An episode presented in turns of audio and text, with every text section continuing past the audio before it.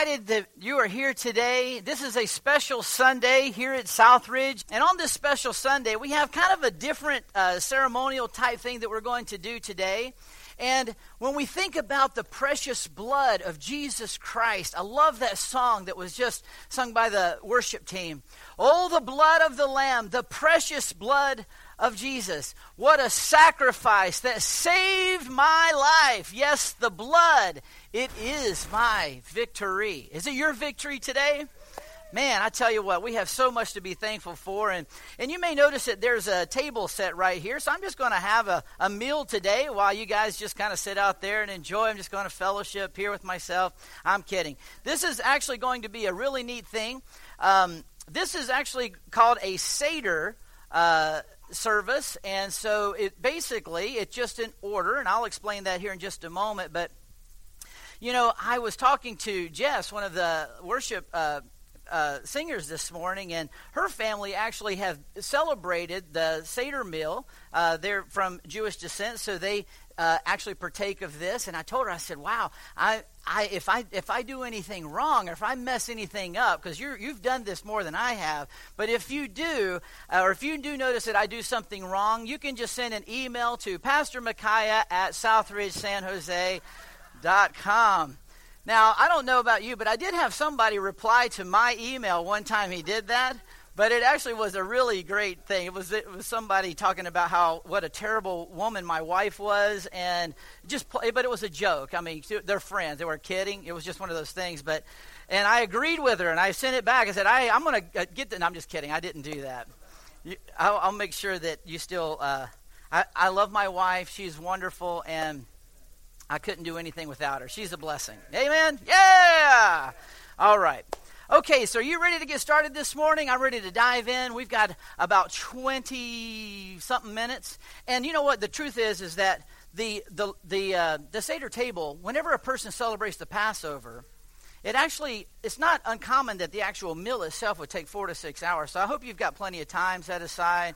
Um, I hope you ate before you came uh, to service today, but we're, we're going to uh, celebrate this together. And actually, the, the, the, Passover is actually going to be celebrated this year between the dates of March 30th through April 7th. And it's a week long uh, celebration.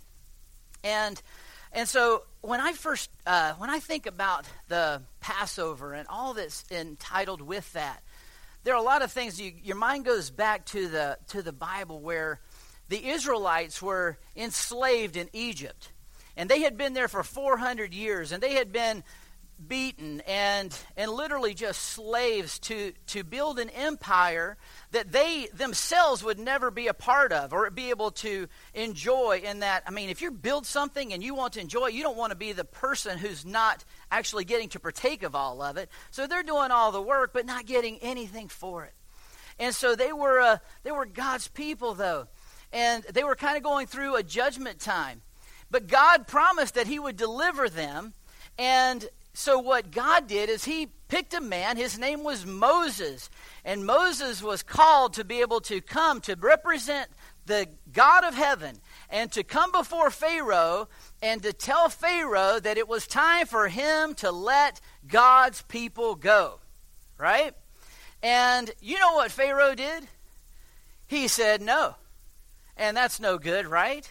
Now, when you say no to God, that's not always a good thing, right? You could ask Pharaoh if he could come and talk to you today, he'd say, Don't do that. he'd say, Don't do that. Now, the truth is, is that God um, had a plan. And sometimes he has to do it his way. And matter of fact, it's always God's way. It's just a matter of whether or not we want to accept it the first time, right? So I want to take you to the passage of scriptures here this morning, and we're going to turn to Exodus chapter 6 if you have your Bible. And I'm just going to read two verses there, and then we'll jump over to Exodus chapter 12. But if you don't have your Bible, you can look up here on the screens and follow along. And we're going to go through the different ceremonial items on this table. This is a little different service than we normally have, so bear with me. I'm going to try to be a little bit of a rabbi today, okay? I don't have my little outfit but um, but rabbi just simply means a teacher, and I'll try to teach a little bit today. I'm not a great teacher according to my kids' grades, but I'm I'm going to try. Okay, um, kidding. All right, so a little bit. Um, so And then, uh, so just pay attention. Here we go. All right. Exodus chapter 6, verses 6 through 7. Say therefore to the people of Israel, I am the Lord, and I will bring you out. What a great promise.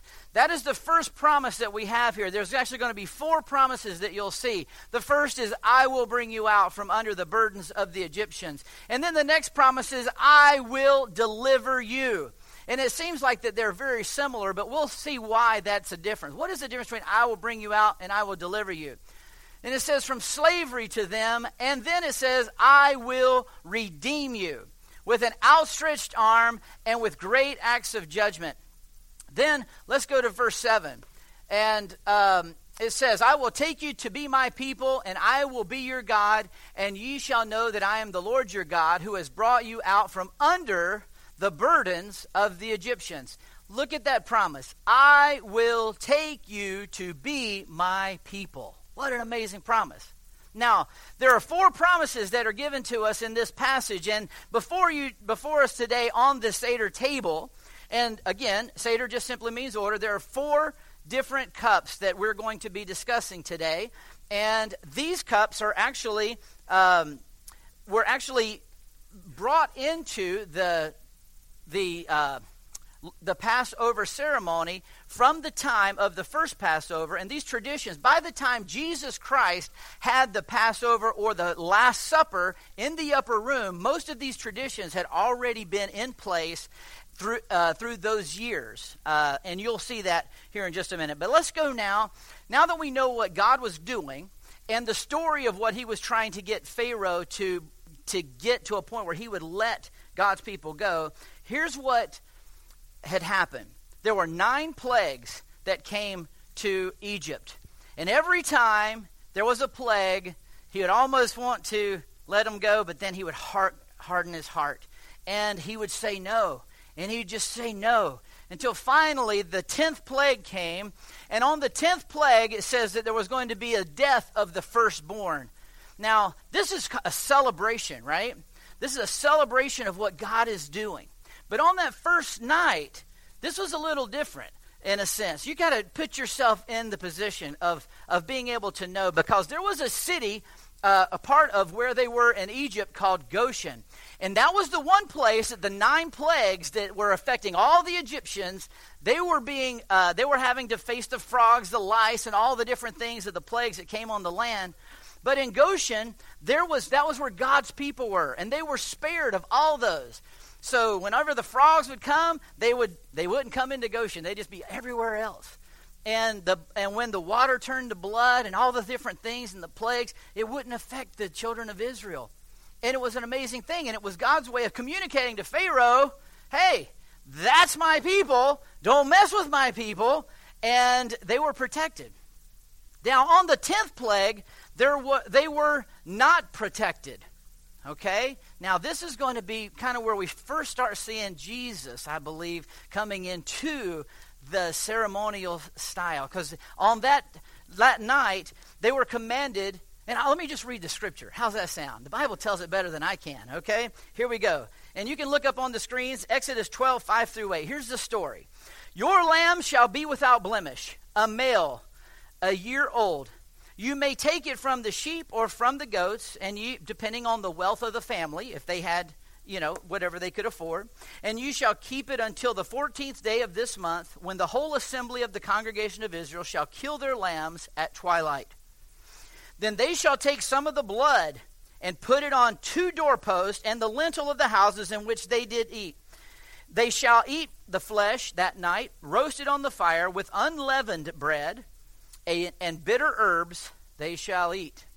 Now, we'll see the bitter herbs a little bit later, and we'll also see the unleavened bread a little bit later. By the way, if you haven't yet got a cup or the unleavened bread, while I'm telling this part of the story, this would be a great time for you to get up and go grab it and come back to your seat. I'll just keep going on with the introductory, but if you see anybody, you can raise your hand. They'll bring you one or two or whatever we need, okay? All right, great. Now, so here's the deal. So that night, they're going to talk about a celebration. Well, this is the first time. For me, when I was a kid and we would have communion, I always thought it was really neat because I thought, oh, man, I get to drink out of this little bitty cup and I get to have this little piece of bread. It's kind of kind of fun. It was like, man, it didn't really mean that much to me. but there's a whole story behind it.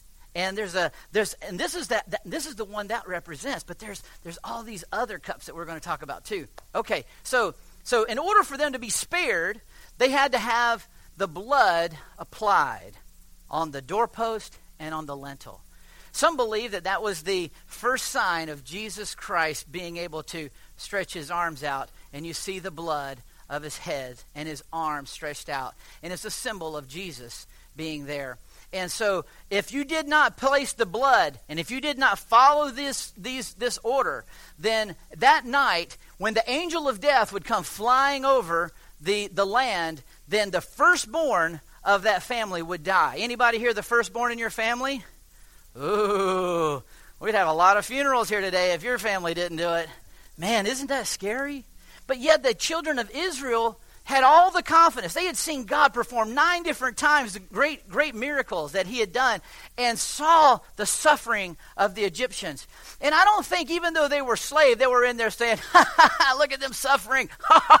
no, they weren't doing that. And we'll see that a little bit later. But the, but the thing is, is they had to put that blood on the posts and the doorposts, and then you'd hear the wailing and the crying out. And in that night, while they're in there celebrating and having supper, and you, I don't know if you've ever uh, listened to like Jewish music and stuff, it's really happy. It's like da da da da da da. You know, it's kind of has that that really happy thing going, right?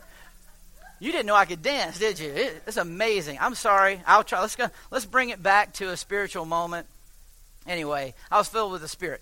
So the um, so they would then uh, be able to celebrate inside.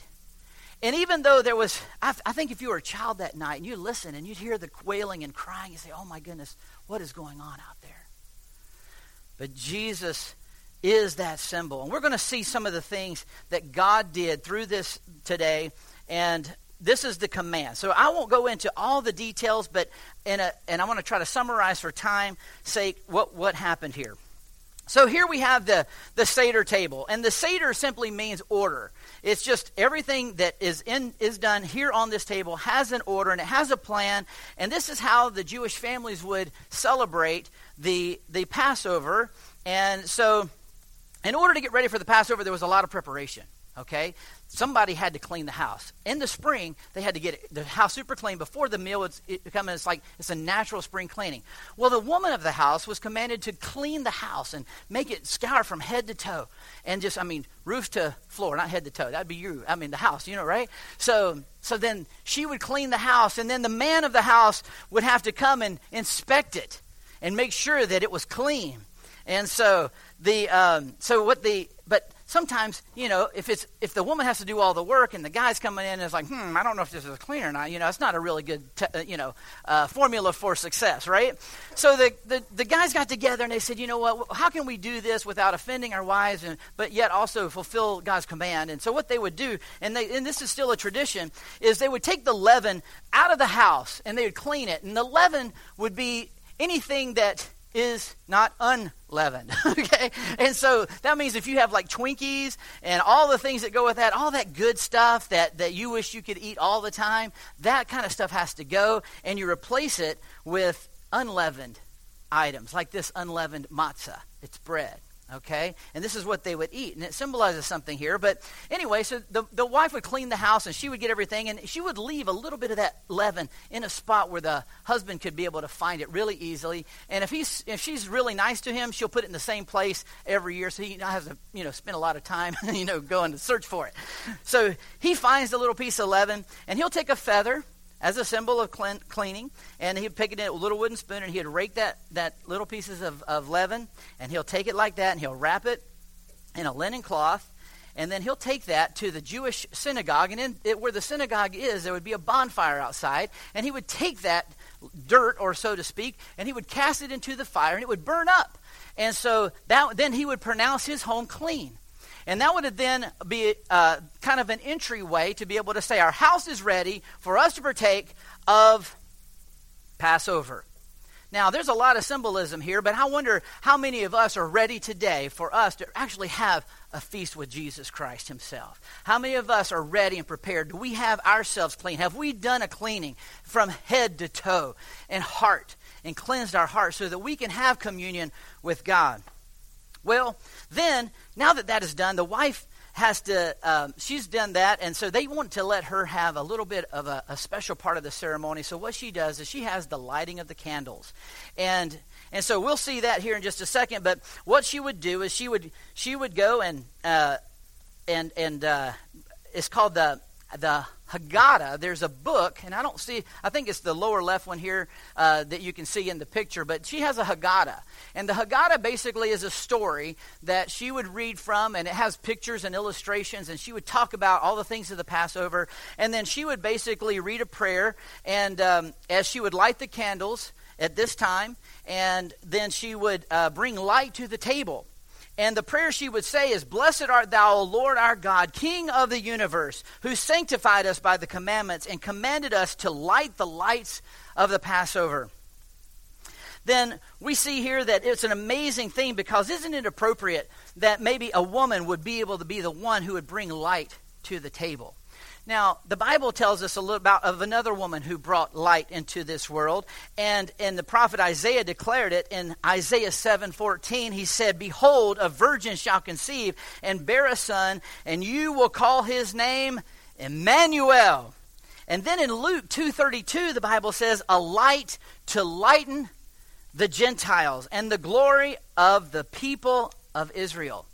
So the light that was represented, I believe, that is brought to us, even though Jesus Christ had not even, uh, at this point, he's not even in the picture at all. This is God's fulfillment, God's promising and fulfilling his four promises, and Jesus Christ is already all in this thing. And so as she lights the candles, it represents the, I believe, the, the virgin birth of a Savior who brought, would bring light into this world. And what a neat way to be able to start the actual Passover. And so then the the man of the house would come and he would wash his hands in a in a in a dish and then a ceremonial wash his hands and and he would uh, take take that and then he'd dry his hands and clean it and then they will begin to uh, introduce at this point the first cup that we will come to uh, here today and it is called Kiddush, or the cup of sanctification. It's this very cup right here. All right? And so this is the same one they had 3,500 years ago. I went and, I'm just kidding. So this is the cup of sanctification. I'm glad you're listening. Uh, but, and there's something special about the cup of sanctification. Um, the, the, the, the father of the home would read a prayer as he lifts that up and he says, Blessed art thou, O Lord our God, King of the universe, creator of the fruit of the vine. And as we read in Exodus 6 6, he says, I will bring you out, and I will bring you out of bondage into a world of freedom. And so that's what God wants us to be able to experience today. He wants us to understand that from the very beginning, He promised His people the opportunity to no longer be slaves, to no longer be in bondage, to no longer have to be able to worry about having to serve uh, someone other than the King of Kings and Lord of Lords because we serve a mighty God in heaven. And so we serve that God, and that God is the God who gives us the cup of sanctification. We've been removed from the kingdom of darkness and brought into the kingdom of light. God promises me salvation. That's how He brings us out. God promises that He will save me and bring me out of a life of sin and bondage. And then we see that um, after that, the um, we have the beginning of uh, the ceremony. So, but before we do, I want us to just take a brief moment as you have your cup there. We're going to celebrate the fact that God has brought us out and given us so great salvation. Shall we partake of our first drink? All right. And all God's people said, Amen. That's great. So now we come to the second part of the ceremony, and basically it's kind of like the um, uh, what do you call it? What's the uh, the hors d'oeuvres, so to speak, of the meal, right? And so this is the area. This is actually called a this is a seder table, and this is a seder plate. Okay. Now it looks like it's kind of a plate for hard boiled eggs, right? And uh, but it's actually a ceremonial plate, and it talks about different uh, specific elements that are partake uh, that they partake of during the beginning portion of the Passover. And it's there for a purpose. So the first thing that we come to on the Seder plate, uh, let me just kind of go, go through those real quick here. The first one is karpas, okay? And that basically is what we would call today parsley. And parsley is green and it is full of life and it represents the life that the Israelites had, but yet they were in bondage and they had so much that they had to struggle with while they were there. But God's people, God wanted them to have life and God wanted them to have freedom, but they had to go through a time of suffering. And so there would be a, a, a bowl and it's full of salt water. And at the beginning, they will take that, that uh, karpas and they will dip it into the salt water and it represents the tears of Israel while they were in bondage, and they would partake of that, and that would be the first uh, opportunity for them to remember the tears of sorrow. But it also brings to mind that there was a, a sea called the Red Sea that, that Jesus, or that God Himself, when Moses came to the, the area there and he got to the water. Do you remember some salty water there that was parted and allowed the children of Israel to be able to go through? And then it came in on the, the, the armies of Pharaoh. That is how they remember the goodness of God who brought them through the salty sea to bring them victory. And that is a, that is a victory that they can rejoice together in. Then the next thing is the marar. And that's the bitter herbs that, that we talk, read about in Exodus. And so that bitter herb is actually something that we would call today good old fashioned horseradish. And, um, and so let me tell you something. If you don't think, you know, if you don't think you could have tears, try eating some horseradish. Let me tell you something. I've got some here if anybody wants to come up and celebrate with us. The tears and sorrow that they fought through. This is actually what they would do. And the, the, the leader of the ceremony, the, the, the head of the household, would take that unleavened bread, and they would all partake. And then immediately it changes the whole tone of the of the ceremony. I mean, at, at that point, everybody's just, oh oh, oh, oh, oh, I mean, it's just one of those. What is that stuff, Wesley? I gave you that time from the uh, from sushi place. Wasabi. That's it. I tasted some of that, and I mean, it's it's basically horseradish, is what it is, I think. And so I pretended and told him, you know, it was some kind of good little sauce or whatever. He put it in, and man, he like, ah! He started screaming and hollering. I was laughing. I was like, you know, that's how the Israelites felt when they were going to. I'm just kidding. So this is the second second ordinance there, and they they do that to remember the tears and the sorrow, and that's an easy way for us to do that. And he would say, "Blessed art thou, O Lord God, King of the universe, who brings forth the bread of the earth," and and they would partake. And then you got charoset. Harusit is the is the uh, the next herb, and that's the kind of one probably down here in the bottom, and it's kind of an apple cinnamony yummy thing, and it represents. It kind of looks like the mortar is what they uh, assumed that they used to make to build the bricks and so forth in Egypt. And after eating that horseradish and your tears are crying, one of the things that they will do then is they'll take that mortar and they'll take that and they'll dip that into a, a piece of unleavened bread and they'll partake of that. And then all of a sudden, now your mouth is full of that sweet aroma, cinnamon and yummy. And then it starts your remembering. It's like, man, what a great God we have to be able to bring us from our sorrows into the sweet, glorious life of living in His presence.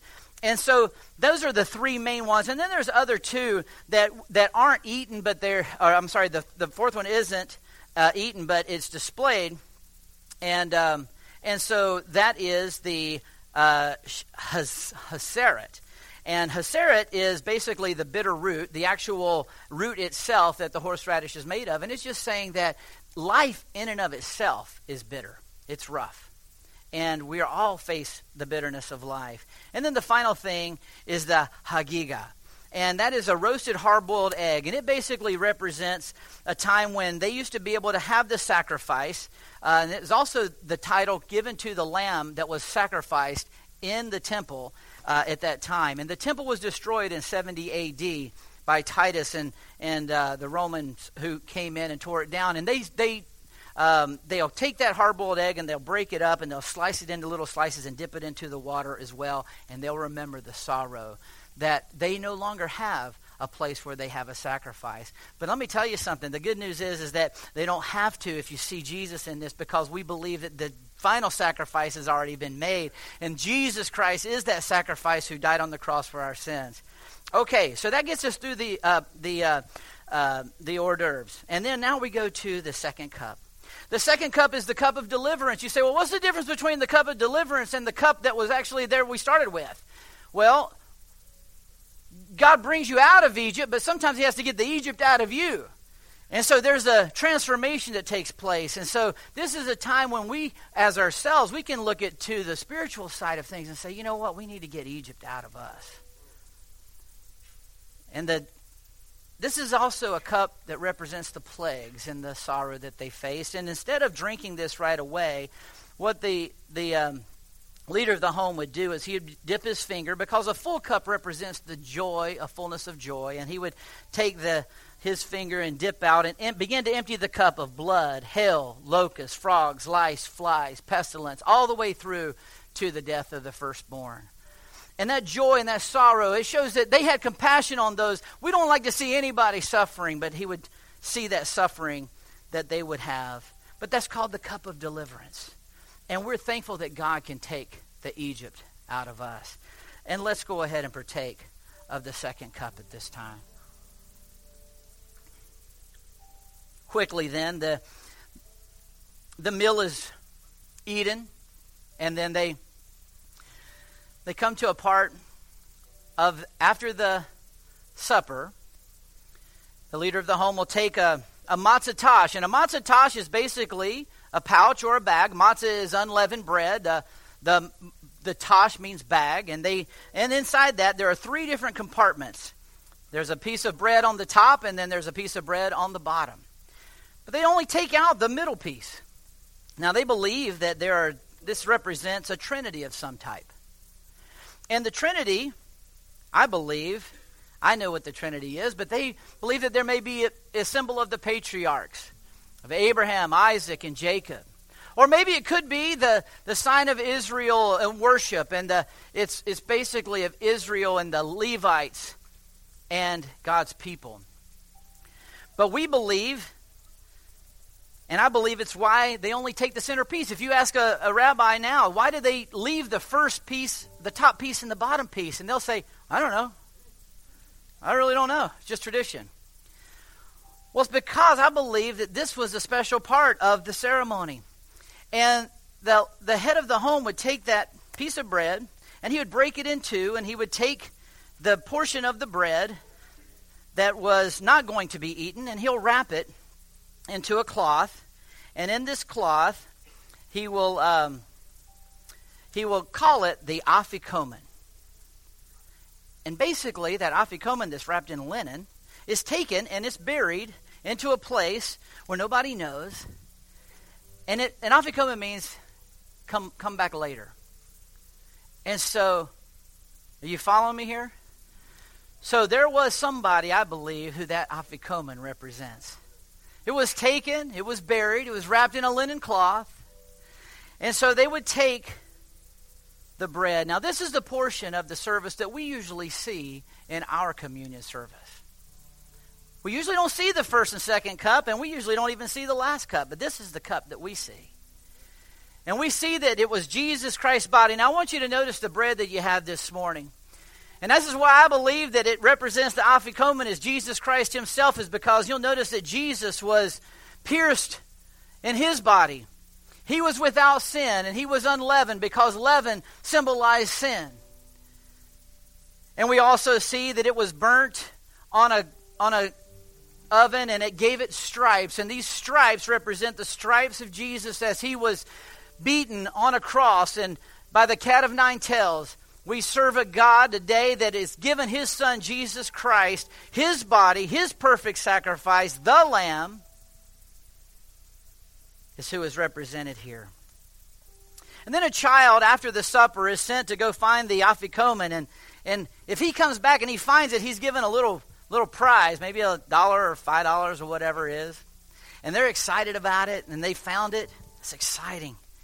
And they open it up, and this is the portion where I believe we see Jesus in the upper room.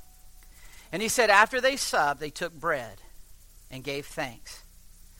And he said, This is my body, which is broken for you. This do in remembrance of me.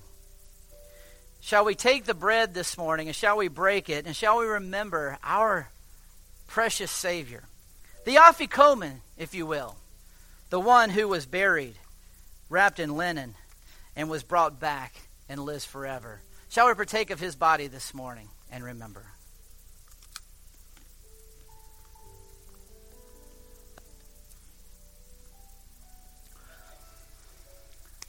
And then it says he took the cup, and when he had given thanks, he gave it to them, saying, Drink of it, all of you, for this is my blood of the covenant, which is poured out for many for the forgiveness of my sins.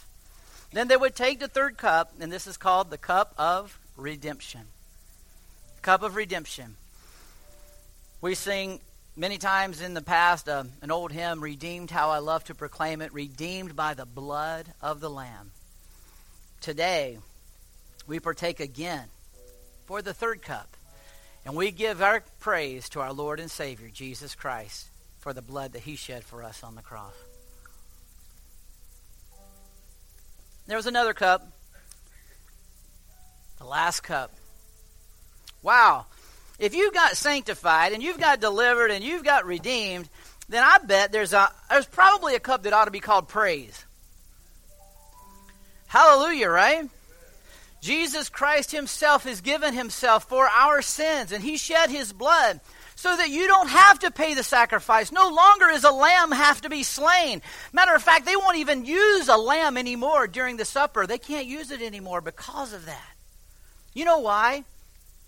They don't know why that's not, but I know why. Because the lamb, the perfect Lamb of God has been slain and he lives forever. There's no need to sacrifice a lamb anymore. Amen? And then finally, there's one last cup that I don't have on the table.